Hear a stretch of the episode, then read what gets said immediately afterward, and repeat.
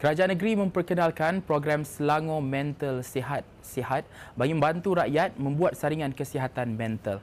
Esko Kesihatan Awam Dr. Siti Mariah Mahmud menerusi perkongsian di Facebook memaklumkan bahawa talian sihat disediakan untuk memudahkan akses rakyat mendapatkan khidmat kaunselor. Saringan kesihatan mental boleh dibuat menerusi aplikasi Selangkah.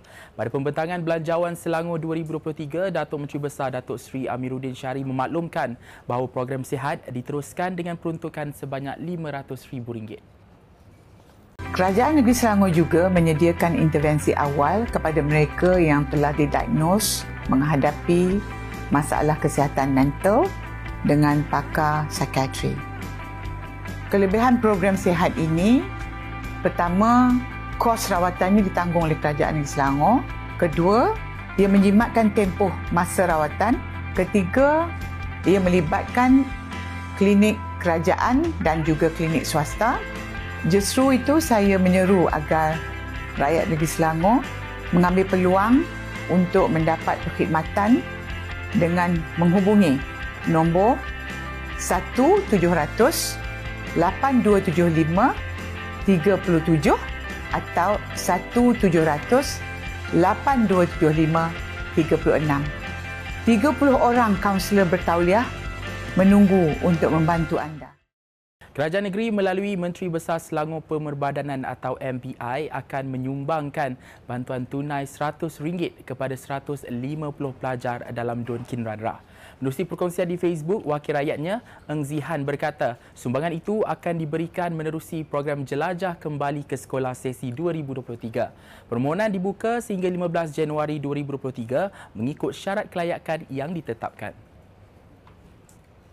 Yayasan Islam Darul Ehsan YIDE mengajar orang ramai untuk berinfak melalui potongan gaji untuk membantu menjaga kebajikan anak-anak yatim.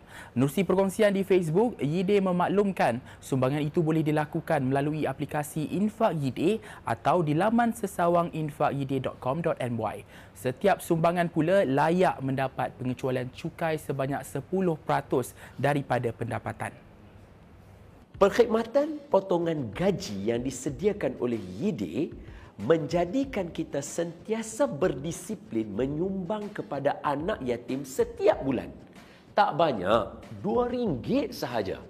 Itu paling rendah. Kalau nak tambah, boleh pergi jauh lagi. Apapun, cuba bayangkan. Anda istiqamah membantu anak yatim, banyak mana ganjarannya? Kalau dengan mengusap kepala anak yatim pun Allah beri ganjaran yang besar, apatah lagi berdisiplin setiap bulan memastikan ada sumbangan kepada anak yatim. Bukan itu sahaja, dengan menggunakan perkhidmatan potongan gaji bersama YIDE, anda mendapat pelepasan cukai sebanyak 10%. Ha, nampak? Jadi tunggu apa lagi? Jom sama-sama kita menyumbang melalui potongan gaji kepada Yayasan Islam Darul Ehsan bagi menjaga kebajikan anak-anak yatim. Maklumat lanjut boleh hubungi 017 756 9478. Bagi memastikan penularan COVID-19 dalam keadaan terkawal, Kementerian Kesihatan Malaysia KKM masih mengambil langkah kesiapsiagaan bagi menghadapi sebarang kemungkinan.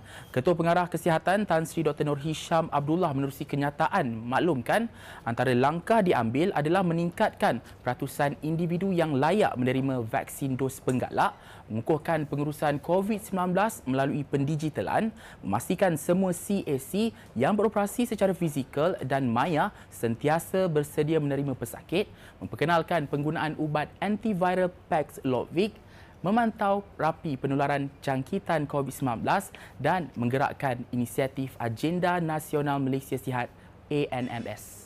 Selain itu, individu yang layak disaran untuk tampil mendapatkan dos penggalak agar negara dapat perlindungan optimum terhadap penyakit COVID-19.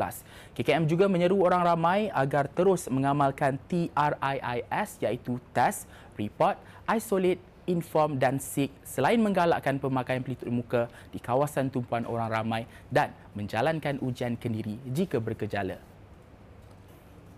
Sekian semasa hari ini, terus layari platform digital kami dengan carian media Selangor dan Selangor TV.